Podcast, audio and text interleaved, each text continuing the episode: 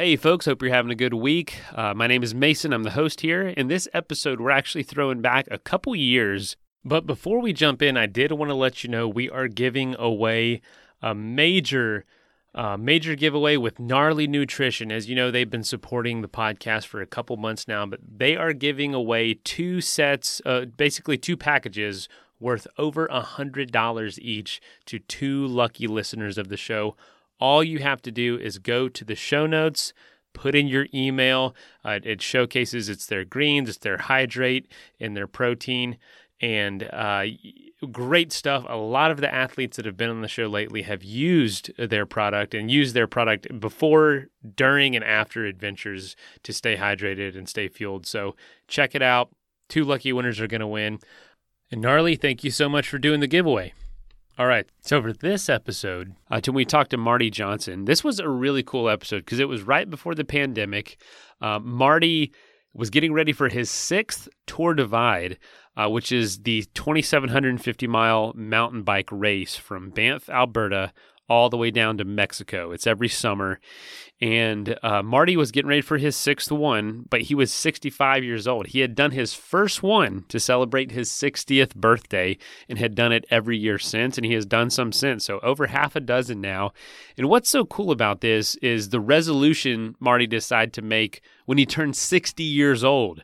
A lot of us think that maybe our adventure life is winding down at that point. Well, for Marty, it was just getting started. It's unbelievable that he said at that age, I'm going to do something this audacious and this crazy. And I absolutely love it. And it just goes to show that keep your body ready, keep yourself ready, because the time of life when you can do this is really long if you take care of yourself.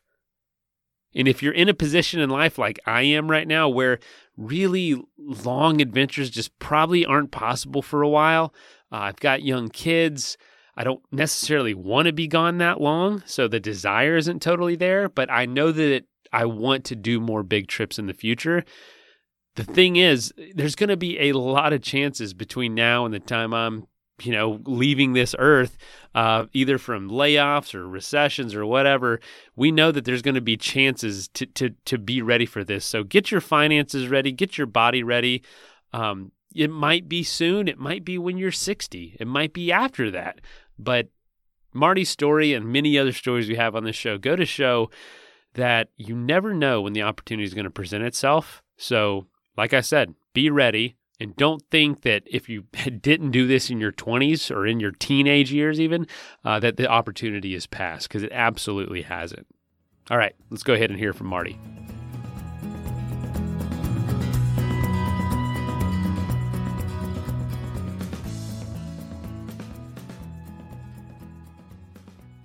Hey, folks, welcome to the show. Uh, today we've got a great guest. We, we're talking about the Tour Divide, you know, one of my favorite topics. We don't get to talk about it, or we haven't talked about it in a while, but uh, yeah, uh, on today to, to bring up an old topic, but in a fresh light, is Marty Johnson. Marty, welcome to the show. Thank you. Um, glad to be a part of it. I've listened to a few of the episodes and uh, always enjoy talking about the divide. Oh man. So so you know, we were just talking, but you know, when you're not out there doing the divide, you are running a, a gardening center. And, and, where is that based out of? Where where's home for you? Uh, Wichita, Kansas.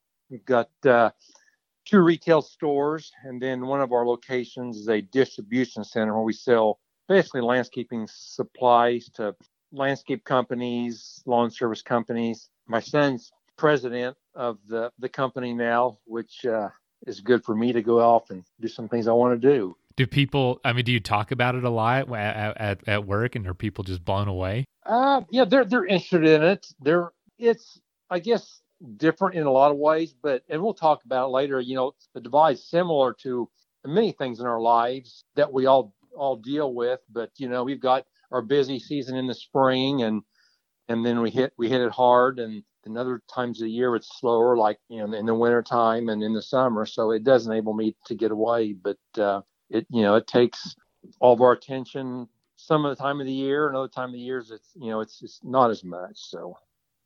So when you when you're attempting the divide, it seems like you, you go right out of right into busy season with with work, and then you jump right on the divide. It's got to be wild. Yeah, it, it is, and and it's you know our our busy time, like I say, is the spring. And of course, the divide starts that second Friday in June every year. I'd love to be spending the whole spring out training and being ready to go. And and uh, but it it's it's hard to get away because of work to go and and train. Um, again, my I say I've turned over a lot of those responsibilities to to family and and, and employees, so I am able to, to go do some events. But yeah, it is it's hard to get out and get trained, and then I say it's April and May is like my dad always said it's it's the Super Bowl for us, and then a complete different focus with uh, with the Tour Divide. No kidding. Lot, lots of plants out there though. Still, lots of flowers coming oh, out. So and, sure. and that's you know that's the thing I, I like about it. You know, we all look at the geography is so it's so varied. I mean, you've seen it, and but it's just it's just so you know the mountains and everything. But but the plants is something that I you were all stopping taking pictures, and I'm at, out there in the middle of the, the Great Basin, down on my hands and knees, taking a picture of this this little flower. And yeah, the, the plants really are, are part of the attraction for me, and and not only the flowers, but the you know the conifers, the you know the evergreens. It's just you know so varied uh, the whole way, but it's just part of the the attraction for me. Absolutely, absolutely. There's, there's, I mean, there's so much on on an experience like that, and I, I mention, I'm going to mention, you know, what the tour divide is for all the new listeners, or if you need a refresher for everyone um, that's new to the show. But you, you know, that it's such a wild idea, man, and, and you're planning to do it again this year in 2020 for your sixth time at the age of 65. When, when, when, what, what year was the first year you did it, and how did that idea come about?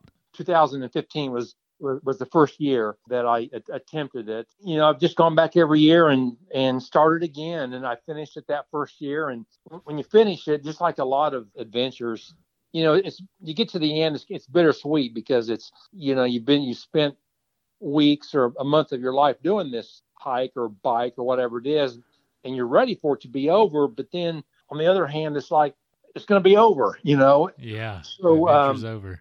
Yeah, and you know, some people say, "Well, are you going to do it again?" And that first year, I said, "You know, if a good friend wants to go do it with me, they're going to have to twist my arm pretty hard to, for me to go back and do this again." But if you know, if my son or daughter wanted to do it, I, you know, I'd I'd sign up in a heartbeat.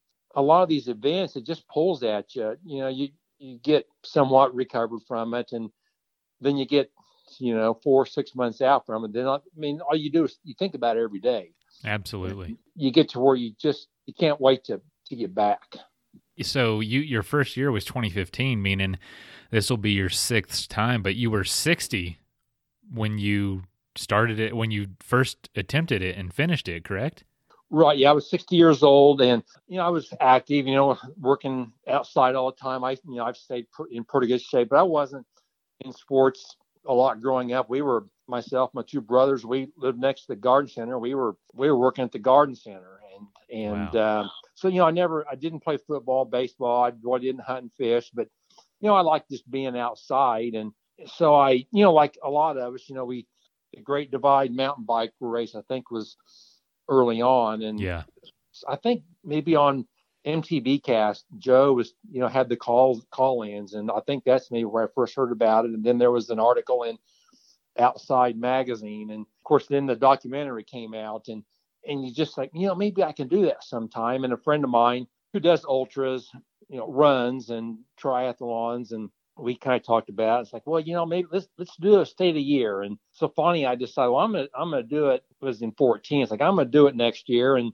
I just approached it. It's like, you know, I'll go as far as I can. You know, I I uh, did some longer rides, did race across Texas in in 14. That was 850 miles in eight days, I think, and all self-contained. And it's like, well, okay, you know, maybe I can do it. I didn't, you know, no pressure on myself. It's just like, you know, if I don't make it, I don't make it. It's like, you know, I, I know I wasn't going to be very fast, but you know, people say, well, you know, how long is it going to take you? It's like, I don't know. I figured, you know, 100 miles a day, 2,800 miles, maybe a month. And so mm-hmm. then that's, you know, it's about where I've been. So no, I made it that first year and, and finished on day 28 or 29 and then went back in 16 and I had a meeting to go to in Denver and put a little more pressure on myself. It's like, if I could do it in 26 or seven days, I can make my meeting. And I got down, you, know, you get to New Mexico and had some mud and some had some slower days, and so I I bailed at, at Cuba and made my meeting, and and and after that, you know, I felt, I mean, I regretted, you know, pulling out that year. It's like you know we can spend our lives going to meetings, but yeah, you know, you know it's it's just you know I missed an opportunity to finish again. So then I went back in, in 17 and there was a, a Bobby Smith from Winfield, Kansas, a friend of mine. He, he um, decided to do it and he and I rode together quite a bit on, on it and finished in 17. And then, then in 18, I thought, well, you know, on the divide, it's like, you know, you you leave Banff and it's it's wet and cold. Every year I'd leave, it, it was always raining mm-hmm. at, at, the start, and so it's like um, I'm going to start down in New Mexico. I'm from Kansas, you know. I'm I'm thinking, you know, I I ride in the heat, and so I I caught the train, went to Albuquerque, and a friend took me to Antelope Wells and took off, and and I lasted four days in 18. I it it got hot, and I just by that time my head wasn't in it, and like I said, my friend Bill is in Albuquerque, and I had an out, and I and I took it, and then of course, that one I regretted too. So then went back last year in, in 19 and, and finished it again. Then just like from now, just probably probably do it every year as long as I can. You know, I'm fortunate to be able to, and so I'll just you know enjoy it and just keep going back and doing it. You just say, yeah, you act like it's no big deal, man. I mean, this is like the hardest thing I've ever done. and I was, well, I was, I was pretty young when I did it, but uh, I mean, it was just such a such an adventure and in, in, in such a it was such a mental game the whole time. Like, I don't know if I can do this. I don't, you know what I mean? Being young and not probably as disciplined in life at that point, and uh, gosh, it was just such a whirlwind every day. It felt like just a, a total yeah. adventure of no, not knowing what was going to happen. But I like to just to come back and do it over and over and over again, man. That's that's I, I am not there in life. Let's put it that way. well, I you know there's a couple things. I my gut feeling is there's a higher percentage of riders that finish that are 40 and over than 40 and under. I definitely agree. I think it's just what you say. You know, when you're 40 and over, you know, you're for the most part, your families are raised. You, you've gone through more life challenges. You're you're glad to be out there. Yeah, we're racing it. Our our goal is is to just finish it within the rules. And they you know they say it's the hardest mountain bike race in the world. Or I'm not gonna say it's not hard because it is, but it's just long. You're just riding every day, not recovered. yeah, yeah. You know, you can do a, a half marathon or or whatever, and then you can go and recover and do another one a few days later. But you know, on the divide, it's like you're just even from the start, you're competing not recovered and not well fed and probably not well hydrated and sleeping cold and yeah. all that. Not not doing too good uh, all, yeah. all around. It sounds like. And you know, th- this year I was talking to uh, in Brush Mountain Lodge to to Josh and Sophie, and they had both pulled out and ended up back at, at Brush Mountain Lodge, and they were spending some time, and it, it was it was so fun spending time with those guys. It was it was like old home week almost, and you know those those guys you I'd, I'd met them and we had talked, but you know you feel like you're almost this tribe, but because you know we were a, a family now, but we were talking up there in Brush Mountain. It's like you know we we really ought to just tour this thing, not race it and just oh, you know yeah. get someplace make make dinner have a campfire because it was so much fun there at brush mountain sitting around the campfire eating pizza and drinking a beer. It's like you know you know get up in the morning make coffee and if you want to go off off course you go off course. On then on the other hand you know i'm still trying to do it in 25 days so you keep you know chasing that carrot out there. Yeah absolutely. I, i've heard a lot of people say if you could do it again what would you do? And a lot of them say I'd take a lot more stuff. I would go a lot slower, and I'd bring a fishing pole because there is just so there's so much you could stop and explore every day because it's it really is you, are you're really out there in the wilderness a lot of it and it's just pristine it's a lot of it's just very pristine but you know i wanted to ask you know being being born and raised in in kansas and being third generation um, running it's the same gardening center for the your third generation, correct? Y- yes, I'm third generation. Right. Yeah. What, what, you know were were was your parents were they adventurous like this? Because I know a lot of people that I'm from a small town in Florida, and there's a lot of you know second, third, fourth generations companies, and I just feel like you know it, it very rare do you find somebody that just decides to do something so out of the box like this, um, do you, do you come from a, a, family like this, or you kind of like a black sheep in your community of like, oh yeah, Marty goes out every summer and does that crazy ride thing, but well, know, he yeah. comes back. yeah, th- well, there's certainly that. I tell people, well, I wasn't one of the A students. You know, I, I have, okay. I, have, I haven't learned, but you know, my my grandfather, he he came up to uh, to Kansas in a covered wagon from Oklahoma and, and, my dad he was he was older he was born in 16 so i mean he was older when we were growing up and uh, was in in world war ii and he said you know i spent you know two or three years in a pup tent in germany. And so camping wasn't his idea of fun. Right. Um, you know we we were in scouts and i you know, I really liked, you know, the scouting and the campouts, you know, going to Philmont and, and all that. So I, I really like that. And my family wasn't campers growing up, but um, my son was in scouts. It, it was an activity that we did. So no, it wasn't something that, I mean, I wasn't out all the time growing up with, with my family doing adventures. What What do you think it is about the Tour Divide that that draws you um, back every year? Uh, like we talked about the, the scenery, the, the, the places that, that you see and, and just, and, and it's so varied. And people ask, you know, what's the, your favorite parts? Like, I, I don't know. It's Canadian Rockies are just, you know, those majestic, jagged mountaintops, you know, down to the deserts of the Southwest. They're also diverse and just, I guess, just experiencing that again. And then, and then, you know, the, the people that, that you meet. I mentioned you can hang out in Banff and you know rub shoulders with you know people that have won this thing. Uh, you know they're in our eyes they're the elite athletes of this world. You know not the people we're watching on TV. So being able to you know rub shoulders with them and just and it, it may just be for you know an hour or two, but just making those connections and then the people on the way that approach you and you know a lot of them they know what you're doing there's in 15 i was in breckenridge and walking down getting ready to eat lunch in this cafe and like i say you you look like you're from mars you know you got yeah. this kit on and your bike and walking down a you know this tourist town and this guy walks up and you know i'm like i said i'm i'm not fast and but this guy walks up and goes hey are you marty and i, I kind of look over at him it's like yeah well, i've been following the divide i knew you were in town and wow. just wanted to come out here and see and you know just people that you know that you'll be riding along and there'll be people that'll ride by and just you know give you a thumbs up so they know what you're doing. So you know it's just kind of the whole deal. It's just you know yeah it's tough. You'll be riding along and it's like oh my gosh you know what am i doing out here? I've done this thing how many times and you know you hurt and you're sore and it's like you know, i could be home in my swimming pool and, and hanging out but then you turn around a corner and and there's just you know in the basin or wherever and this you think, oh, this is the most beautiful place I've ever been to. I can't wait to get back here next year. Hmm. Is is there an experience you've had out there that you could point to that kind of illustrates that? Maybe maybe a very memorable experience that that maybe you think about a lot. Can can I make it any more vague than that? no, I'm trying to think. You know, I'm trying to thought what you're going to ask. I'm trying to. You know, there's a lot of stories, a lot of yeah fun stories.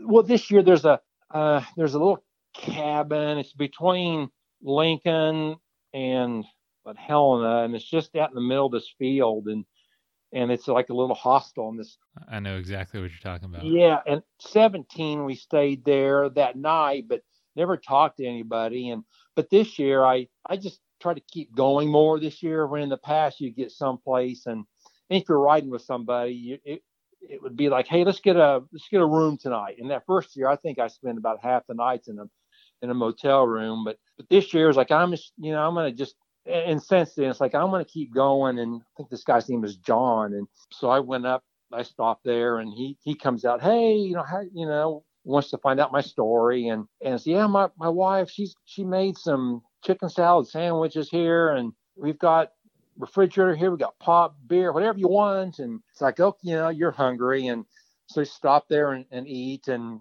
it's like, well, you know, what do I owe you? Because, oh, you don't owe us anything. Just, we want just pay it forward sometime. I guess experiences like that, that there's, there's good people out there. And from this year, and of course, the, you know, Kirsten there at Brush Mountain Lodge, it's, you yeah. know, it's defined, defined. And, you know, you leave Wyoming and then instantly you're in you know, Colorado, the, you know, mountains and everything. And that 12 miles up that road to her place is, you know, it's, it's a push, especially in the afternoon. And I've gotten there at five in the afternoon. I've gotten there at 10 o'clock at night. And then she's there, runs out. Hey, Marty, you know, gives you a hug. And what, what, what do you want? Do You want, you know, you want some pizza or, you know, whatever. So it's just, um, that's unreal, man. I, you know, I know everyone you're talking about just, just because, you know, it's probably like anyone that does a through hike or something. There's these people that are are kind of fixtures along the route, and eh, they obviously get a lot of joy out of it too, seeing these folks come through every year. And eh, I know one thing: when I when I get to the point I don't want to do this stuff anymore, I would love to be one of those people that can host and can support and yeah can can honestly eh, eh, it, it, they're doing so much for you. They're like restoring your faith in humanity, just knowing that some this person out here in the woods I'm going to be able to rely on, you know, in, yeah. in a couple months. I just know they're going to be there. yeah. That's pretty cool. That's very well. Cool. That you know another story too is that in 15 going into Hartsel, Colorado, mm-hmm. you leave you leave Breckenridge, go over Boreas Pass, hit Como, and go around and and it was I was trying to beat a thunderstorm, and it, it's it's open out there. It was thundering, and you see some lightning, and you'd look ahead and try to find a place. Okay, if this starts coming down here, where am I going to hide out? And and finally, you hit the highway, and it's like, okay, I can make it into Hartsel now. So I I pull into Hartsel, and and it's like 8:30 at night. Well, the kitchen closes at eight, and oh, so and but there was there was this guy in there playing pool, and I think his name was Chuck, and and Chuck had been at this bar a good part of the day, and and that's a nice way of putting it. yeah, and uh, been playing pool and and partaking there, and I said, "Man, do you guys have any food?" He said, "No, the kitchen closed." And well, here I've got this. I've got a cheeseburger and fries. Just just take it. I'm just you can have it. It's like, no, I, I'm not. I don't want to take it. No, go ahead and here. Just you can have it. I don't need it. So, wow. yeah, I'll take it. So you know, I I eat it up. And then the next year, I I was through there and I mentioned that to him. I said, you know, what what was the deal? You know, with that guy, and he goes, well, that's just how people are around here. And, and I've always wished he would be there when I go back through there again. And but you know, never is. But it's just you know, it's in the middle of nowhere and just this little little bar there and on the highway. Let's take a quick message break and hear from the folks that help make this show possible.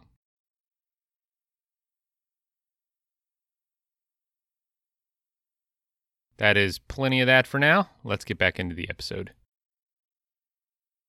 It's an amazing experience. You know, is there is is there you know having done it or, or having been out there five times and completed it three times is, is there any place now that's kind of special to you that you look forward to maybe a region or or a, a mountain range or a part of the trail that that that you really enjoy yeah there one and it's it's been um, I, I, look forward to this place, and that it's after you.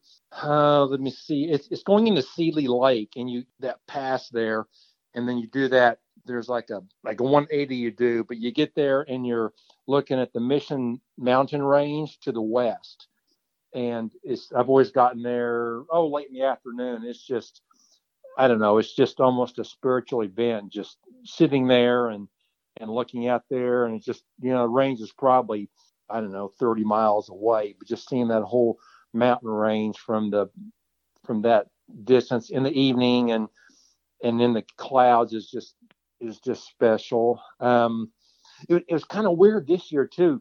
In, in the basin, you, you're you're crossing the basin and and there's that that one spot that where's in the middle of nowhere. There's this old hood of a car and it's like how did and I, I, you know, I'm guessing they're up there sledding with it or something. But there's this hood of this car at the top of. It's probably it wasn't like a 1950 Chevrolet, just a rounded hood. Yeah. It's all dented in. It's orange, and you think you wonder what the story is with that thing. And and and this year I'm up there, and you know, you, you know about where it's at, but and they're and it's like you know I couldn't find it. It's like, man, did someone take this thing? And I was almost starting to get disappointed. And sure enough, there it was.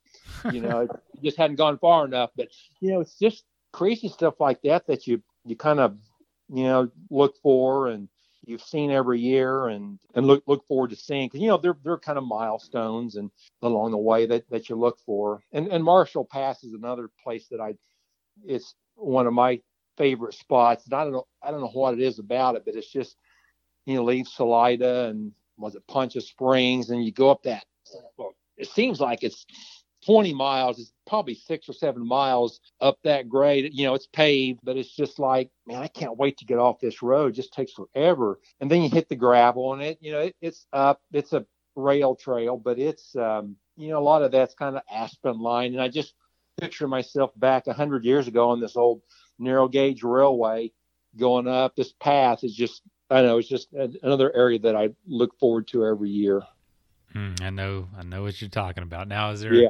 is there any place that you find particularly challenging or, or, don't really love? You know, I was trying to think where the you know the hardest part is, and there's always a payoff for this long climb, and and there and there is, and you know, probably southern New Mexico and the Gila is probably as tough as any place. You know, it's it's what 100 and some miles. There's there's really no water that you can collect or filter. There's no streams out there really to speak of, and there's no food, and it's hot, and it's um, probably New Mexico. That southern part's probably the the toughest part, and and that in that first year I did it, we hit, you know, there's an alternate route that the Tour Divide people take, and it's on that Continental Divide Trail. They they run us over there, and well, that first year it was, you know, I'm tired, and it was raining, and it's hard. It's kind of hard to find the trail in that in that campsite there, and I'm starting to go up it, and it's like, oh, my, you know, my shoes are wet, and I'm going up granite, and it's like, oh, I think I'm going to go back and take the road. So I go, I go back, and and a, a friend of mine, Philip Bird, is back there. So we we start going around and um, go ways. It's you know, it's a couple hours up to the top, and this driver comes up and he says, "You're you're not on the route." It's like I know. He goes, "Well, your buddy turned around," and so I stop, and it's like, you know, I spent a month of my life out here doing this right. I need to go back and do the right thing. So yeah. I need to go back and do that that trail. And I'm, I'm you know, I'm so glad I did because so finally I go back and I, you know, I wasted probably four or five hours with that decision, but I get back up there on that trail. And once you get to the top, it's like, again, at that point it had rained, it was really clear, and there's yucca up there blooming. And it's like, man, this is, I would have missed this spot had I done the wrong thing. I'm so glad that I, you know, came back and did the right thing. And, and, and that's another tough spot. I mean, you know how it is. It's, you know, it's hike a bike and your bike weighs 60 pounds and it's, it's just a lot of walking up there, narrow. And, and, I, and I'm not a good mountain biker anyway, so I'm not real comfortable doing that. But, you know, then you get to, you almost look forward to it now. So, so what compelled you at the age of 60 to get out there and, and do this? Did you, do you have a history of doing adventures like this, or was this kind of out of the norm for you? You know, I, I, I don't think I hadn't been doing a lot of these. Like I said, I had, you know, the previous conversation with Mike, my friend, the ultra athlete, and he, we just talked about it. And it's like, you know, I'd ridden gravel roads. I'd done a few races around here, road races, and I never was very fast. And, you know, I'd be on the podium when there were three people in my, in the, in the class.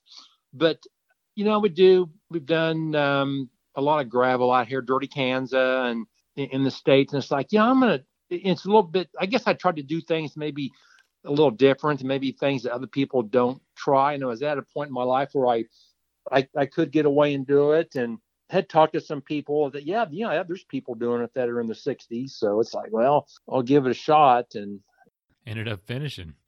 Ended up finishing yeah. Wow that's pretty i mean it's just impressive. I mean how, were, were you were you confident going into it? You, you, you said you didn't put yourself you know in a in a bunch of a bunch of pressure on yourself basically. But were you how were you feeling going in? Yeah i felt after the texas ride i the year before that race across Texas, yep. you know, it was 100 miles a day. So I, yeah, I figured I could optimistic that I could do it um, physically, but I guess because I didn't put pressure on myself mentally, it, I was able to not let that get to me. But you know, it's it's definitely a big part of it that that mental part of it. How, how many times do you foresee yourself doing it? Do you just enjoy doing it over and over again?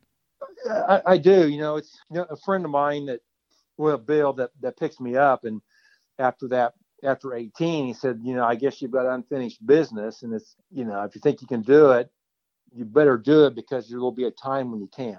Do you feel compelled at all to, to do other things, or do you just enjoy this this route, this culture, this uh, this group of people?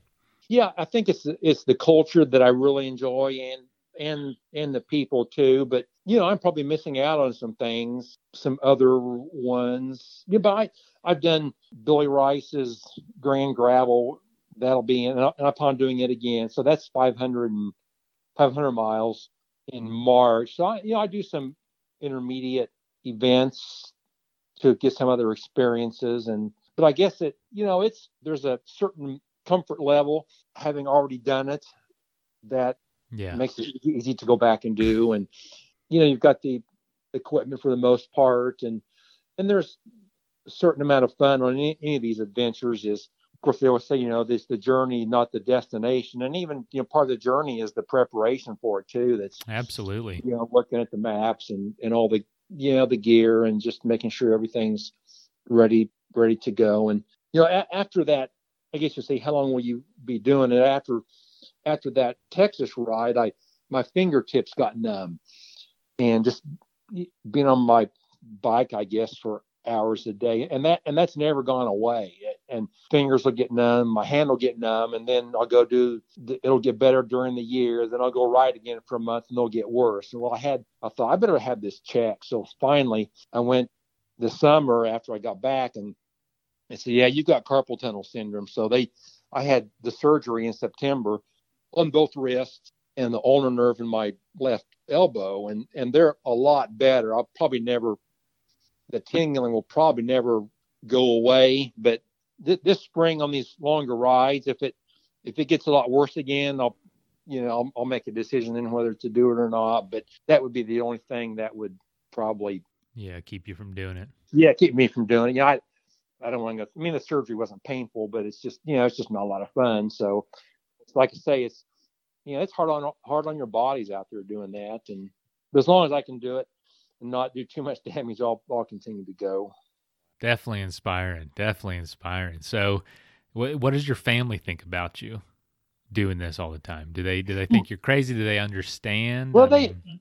yeah, they understand it. And my my son, he'll he'll ask from time to time, and then when I'm out there doing it, you know, it's still fun, Dad.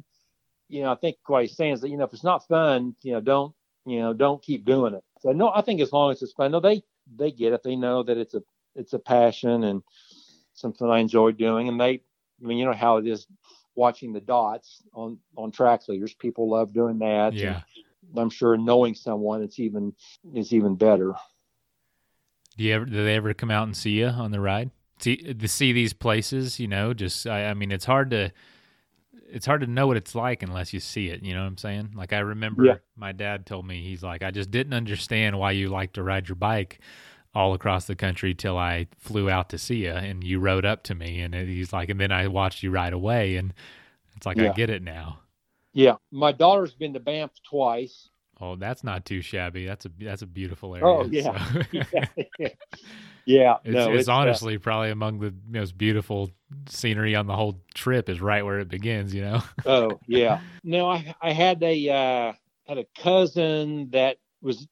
It was funny. She was lives in Denver and uh, was was following and came out to Silverthorne. I got there like at 10 o'clock at night, and I I mentioned that my friend Philip Bird. We kind of hopped, you know, rode together, hopscotch back and forth, and he he pulls into he gets to Silverthorne before I do, and my my cousin Carol's at you know following the divide race and and uh, has a sign made, you know, you know, welcome Marty or something like that, and so she sees the light coming up and and she, she thinks it's me and of course it's Philip and she's like you know, kind of what's going on? Where is everybody? And he's like, oh, there is no everybody. This is, you know, this, this is, is, how it, it is.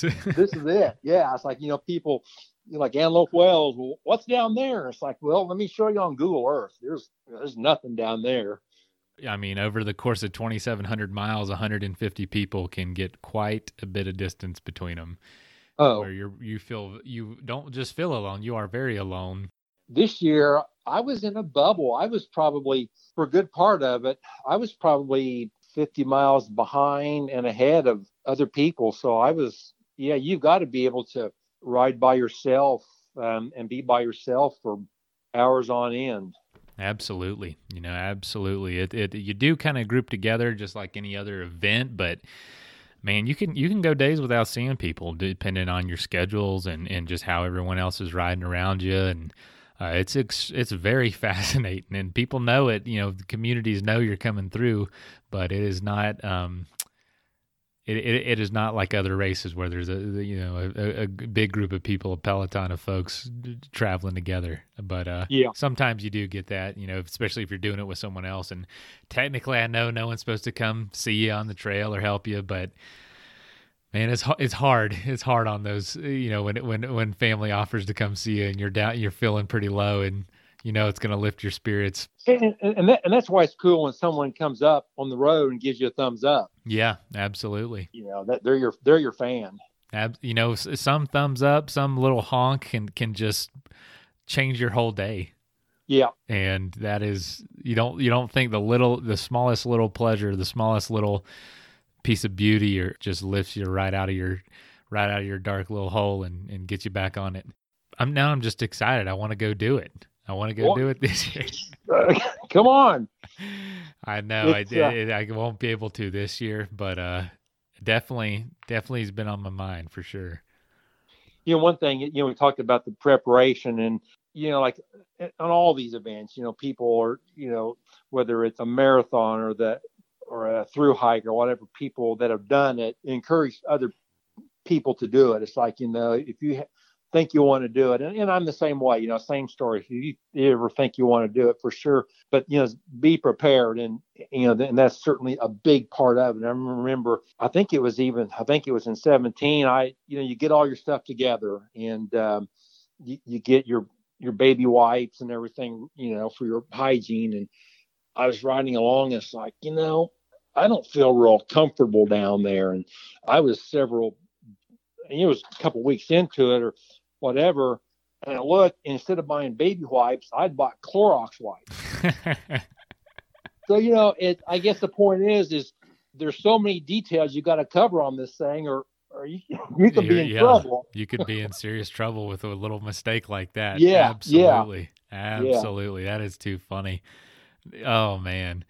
So you know, let me let me, let me, ask you this: do, do you have a hard time adjusting back to normal life for the rest of the year? You do? Do you kind of enjoy those two different worlds? You know, it it that's interesting because I, I enjoy the two worlds, but yeah, it it can be uh, I don't say difficult, but I, you know, there's something too about getting back into the swing of things. I haven't put my finger on it. You know, you come back and course, you kind of eat everything in sight. Oh um, yeah, you're you're grateful for running water and you know, toilet uh, and a cup of coffee whenever you want. yeah, but no, it it it takes some time to get, and I mean even more than just uh, a couple months. It it you know it might take several months. And it probably affects uh, people different ways, but no, it, it takes some time to kind of get back into the swing of things and into some normalcy, I guess. What What's the biggest misconception that you hear about doing these long trips? Maybe from people back home or just online. Um, oh, it's a misconception, but and it, it's hard to follow a lot of the social media when you're out there and all the a lot of the mm-hmm. drama, and, and there certainly was a lot this year. But it, you know, it's there's a lot of armchair quarterbacking going on. In what regard? People saying like, "Oh, well, just what drama?" Like, I, I, I, didn't follow too. Oh, there was, yeah, there was some drama with uh, a film crew out there being on on their route. There's just a lot of second guessing, but you know, people will they. It's easy for people to follow. You know, why is? And I think it's more with the leaders, but why is so and so stopped at, at this point? You know, why did they? They're second guessing the riders decisions that they make on the on the route and unless they've been out there doing it it's it's hard to for people to be too objective I don't know if that makes yeah. sense yeah you know it's just you know unless you've been out there you're on your you've been on your bike for 14, 15 hours a day for how many days? And why are why are they stopping here? You know, it's why aren't why aren't they getting up? I've had people that will say, you know, how come you don't start earlier in the morning? It's like, well, man, I, you know, he's just, I don't set my alarm to get up and. And you and you wake up feeling like you got hit in the in across the the back with a, a truck. It's hard to just and you and it's freezing and you're wet and it's it's it's hard to get up and just get yeah. moving. yeah.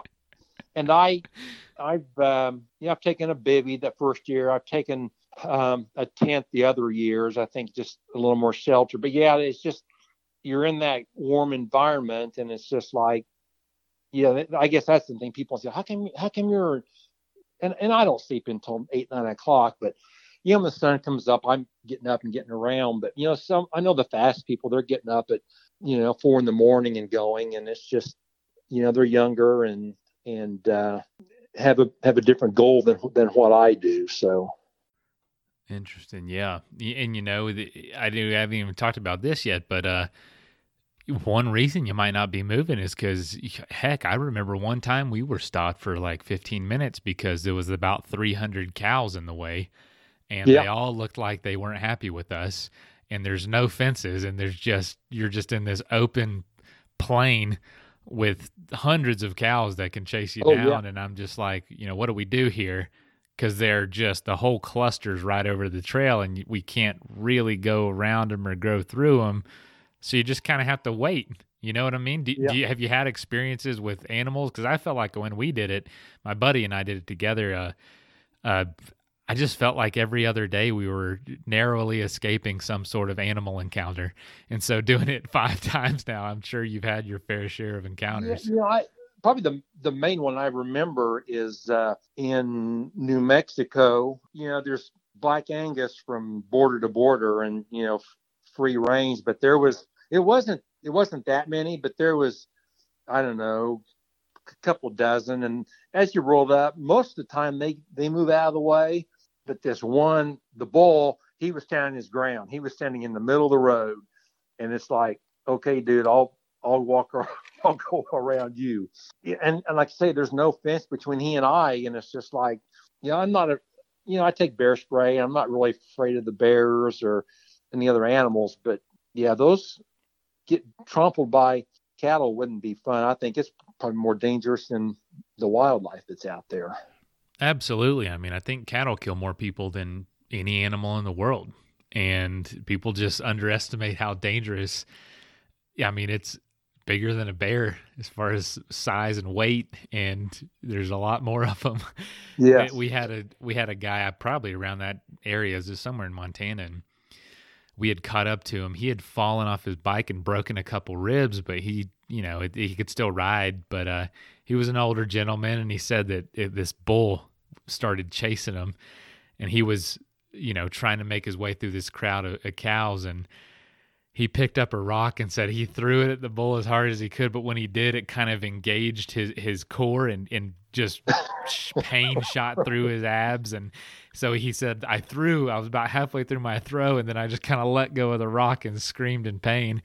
And he goes, and the rock flew straight towards the bull and hit him as the bull was running towards him. He said it hit his toe. The the the the rock just right as the bull's hoof was on the ground, it just hit it. And he said it that bull lifted that foot up like it like he had just stubbed his toe and just hobbled off the other direction, limping. And and he says, I, I think probably would have killed me. And I just think, Yeah. Holy It's a million cow, man! shot. Are you narrowly? Yeah, I mean that was the David and Goliath situation. You narrowly escaped.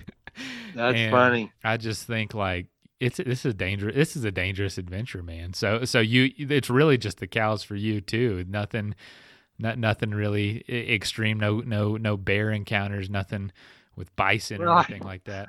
I was um, it was in Idaho, and you go you're off that rail trail, and Oh there's gosh, the uh, yeah, and which is and I with the lava rock. there's a lava rock, and I'd gotten to the Wise River campground like at midnight. I looked in one of those one of those campsite bathrooms, you know, latrines to sleep in. It's like, nah, I'm not gonna sleep in there. So I put my my bib up that was the year I took my bivy. I, I bid put my bivy out. I get in the bed, and right and it's light there. There's a an area light, so I'm laying down, have my bear spray out, and we had been told that that's kind of like Grizzly Alley because it's close to Yellowstone, and mm. and so I, I'm laying down there and asleep, and I feel something like walking across my my legs. It's like, oh man! So I grab my bear spray and I sit up and I'm thinking, you know, I'm thinking the worst. that there's this bear that's out there, I hadn't heard anything, but there's a skunk walking over my feet, over my over my legs. It's like, oh man. So I sit up, and he luckily he didn't spray me, but I give him a shot of uh, bear spray as he's running away. Oh gosh, a little taste of his own medicine. Huh? Yeah, yeah. that is too funny, man. I, you know, I've seen a couple of grizzlies, but not nothing up close. And one time was by a paved road, and there were probably half a dozen cars just stopped there watching this grizzly just foraging around looking for food. So now they don't they don't really care about humans. And now, you know, is there any sort of gear that, or, or any sort of creature comfort that you take with you on these long adventures on the Tour Divide? Anything that you just got to have? Probably no creature comforts, but with my gear, I've, you know, I use a dynamo hub and it, mm. And and for folks that don't know that that can charge things and power things. Correct. Yeah, it's um, the front hub as it turns, it makes electricity, and it it'll you can there's a little charging device you can plug your US. It's got a USB port on, it, so you can charge your a spare battery, your phone, your your GPS, your computer, or, or whatever. Headlight or headlamp or whatever. Yeah, and, and this year I used it was a SON Hub. It was a German hub. It was a, a good hub. Well, there's two little wires inside that hub that, that had broken. It, that, it, sometimes they can twist in the in the fork, and it had done that and it broken the wire. So I was without the ability for my front hub to produce electricity. Still turned fine. Oh gosh. So I so I so I had to buy a, a battery operated light and and long story short, I called uh, the manufacturer and had them make another one for me on, on the route. You know, it wasn't cheap, but it's just, you know, I guess it was a kind of a, it was reassuring. I would n- never run out of power. Yeah. Um, I'd always have light. That was kind of how my model, that was my, you know, my plan. It had it shipped to a Steamboat and then sent my bad one back and had it, had it rebuilt. But, you know, I, you know, probably that I try to take, you know, I, I'm taking a, you know, one person tent now and, but no, I I don't take a lot of extra gear. Just one pair of shorts and one jersey and a long sleeve t-shirt and a poofy coat and rain gear and you know bladder enough for for water. I still take a a filter. You know, er, the first year I I probably carried too much water or mm-hmm. more water than I needed just because I I didn't want to run out of water. And you you know where the water stops are now, and up north there's even when I would collect water, I'll I'll still filter it. But there's water up first half of it. You can get water pretty frequently. Like I say, just down in New Mexico is where it's not as available. Yes. Yeah, absolutely. And you know, you that's that is one beauty of doing the, the route over and over is you can kind of know where you can trim the fat in your kit and also just, you know, save save save weight, which can you know go a little faster, go a little lighter, which can make right. the experience whole experience more enjoyable. So right, um, absolutely. I, I definitely, if I ever did it again, there's a lot I know now that I yeah I did not then. That's for sure. Yeah, but uh, so let me ask you this: you know, if if there's somebody out there who might be, you know, maybe maybe they got an opportunity or at least a window of opportunity where something like this might be possible. Eh, you know, you, but it may, may may take a little rearranging, moving around. What what do you say to the people who have an idea to do something like this, but maybe no experience and but the desire to, you know, like yourself? Yeah, just like we are saying, you know, I was, you know, for sure, whatever that is, I would you know encourage them to do it and just you know start out slow small um, with shorter o- overnight rides. You know load your stuff on your bike and you're going to take too much and with you and but you'll end up figuring out what you what's necessary and and do it and then go do a week long ride and do it self supported and there's rides out there around wherever someone would live that pick a route that where you've got to manage your water and food, but yet if you get in trouble, you can always make a phone call and get home. There's you know there's routes or now there's gravel rides about anywhere but you know just just start small and and don't let the failures or the non-successful rides discourage you. I know my first Dirty Kanza which is a 200 ride mile ride in kansas and they've got stops every 50 miles. Well my first year i did that i stopped at mile 45 i was five miles from the rest stop and and got a ride in. Yeah yeah. You know so i just you know don't don't think those things are failures. Just just view them as stepping stones up to you know whether it's the doing the divide or whether it's a half marathon or whatever just you know work towards it and and the sense of accomplishments just it's going to make it worth it that's for sure oh my gosh yeah it's it's amazing you know that's a good point because a, a lot of people i feel like try something new just just one time goes horribly horribly and they never try again. And yeah. the people that can at least try one more time.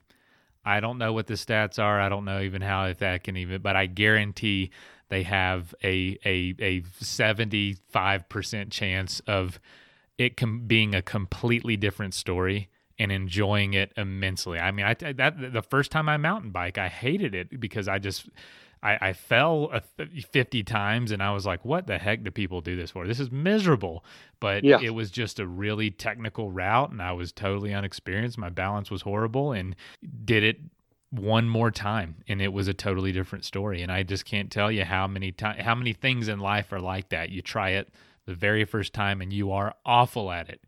And then just doing it, just try it again, maybe two or three times. And then all of a sudden you realize, oh man, okay, okay, and I start seeing start seeing some progress, and the next thing you know, you're you're biking from Canada to Mexico, yeah, six times.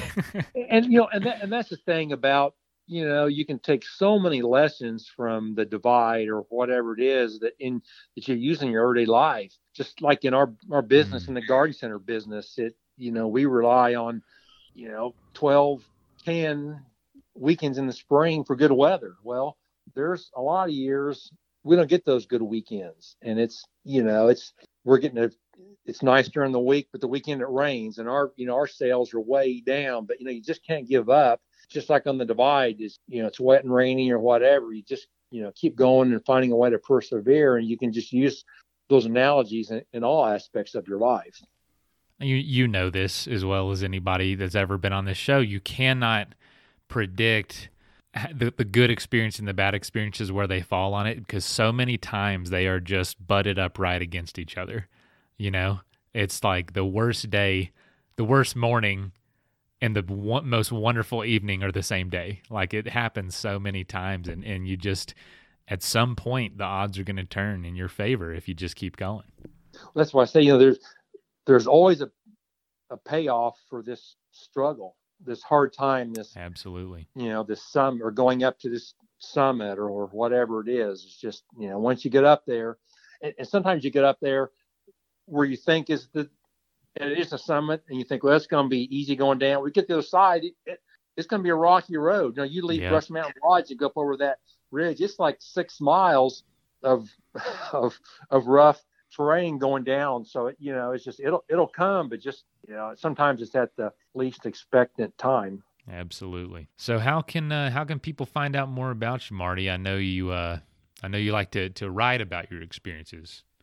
Yeah, I've I've got a, a blog, and and I um, my daughter I mentioned her the other day. I said, well, we need to, need to get this one uh, posted, but it's bucketride.bike.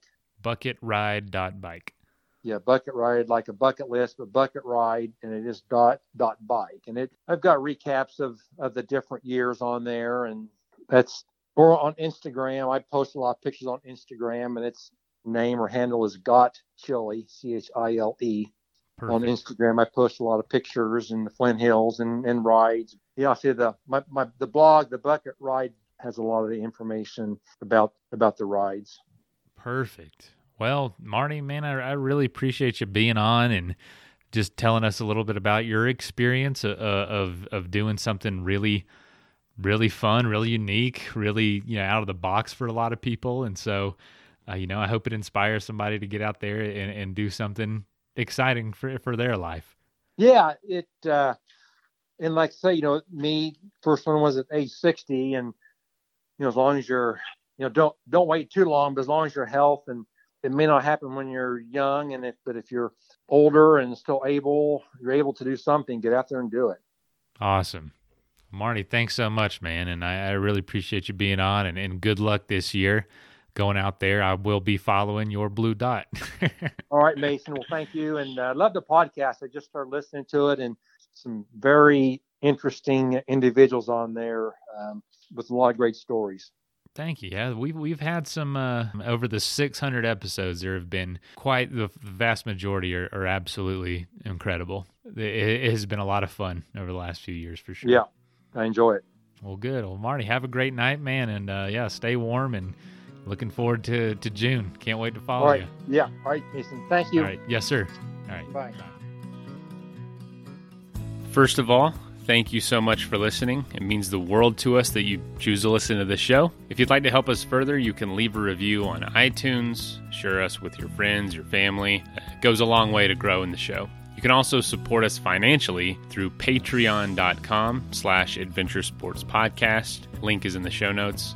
And also, if you have an idea of who could be a good guest for the show, we're always looking for people to tell their story uh, about the outdoors or adventure. So if you know someone, please reach out. Email us at info at adventuresportspodcast.com. And until then, get out there and have some fun.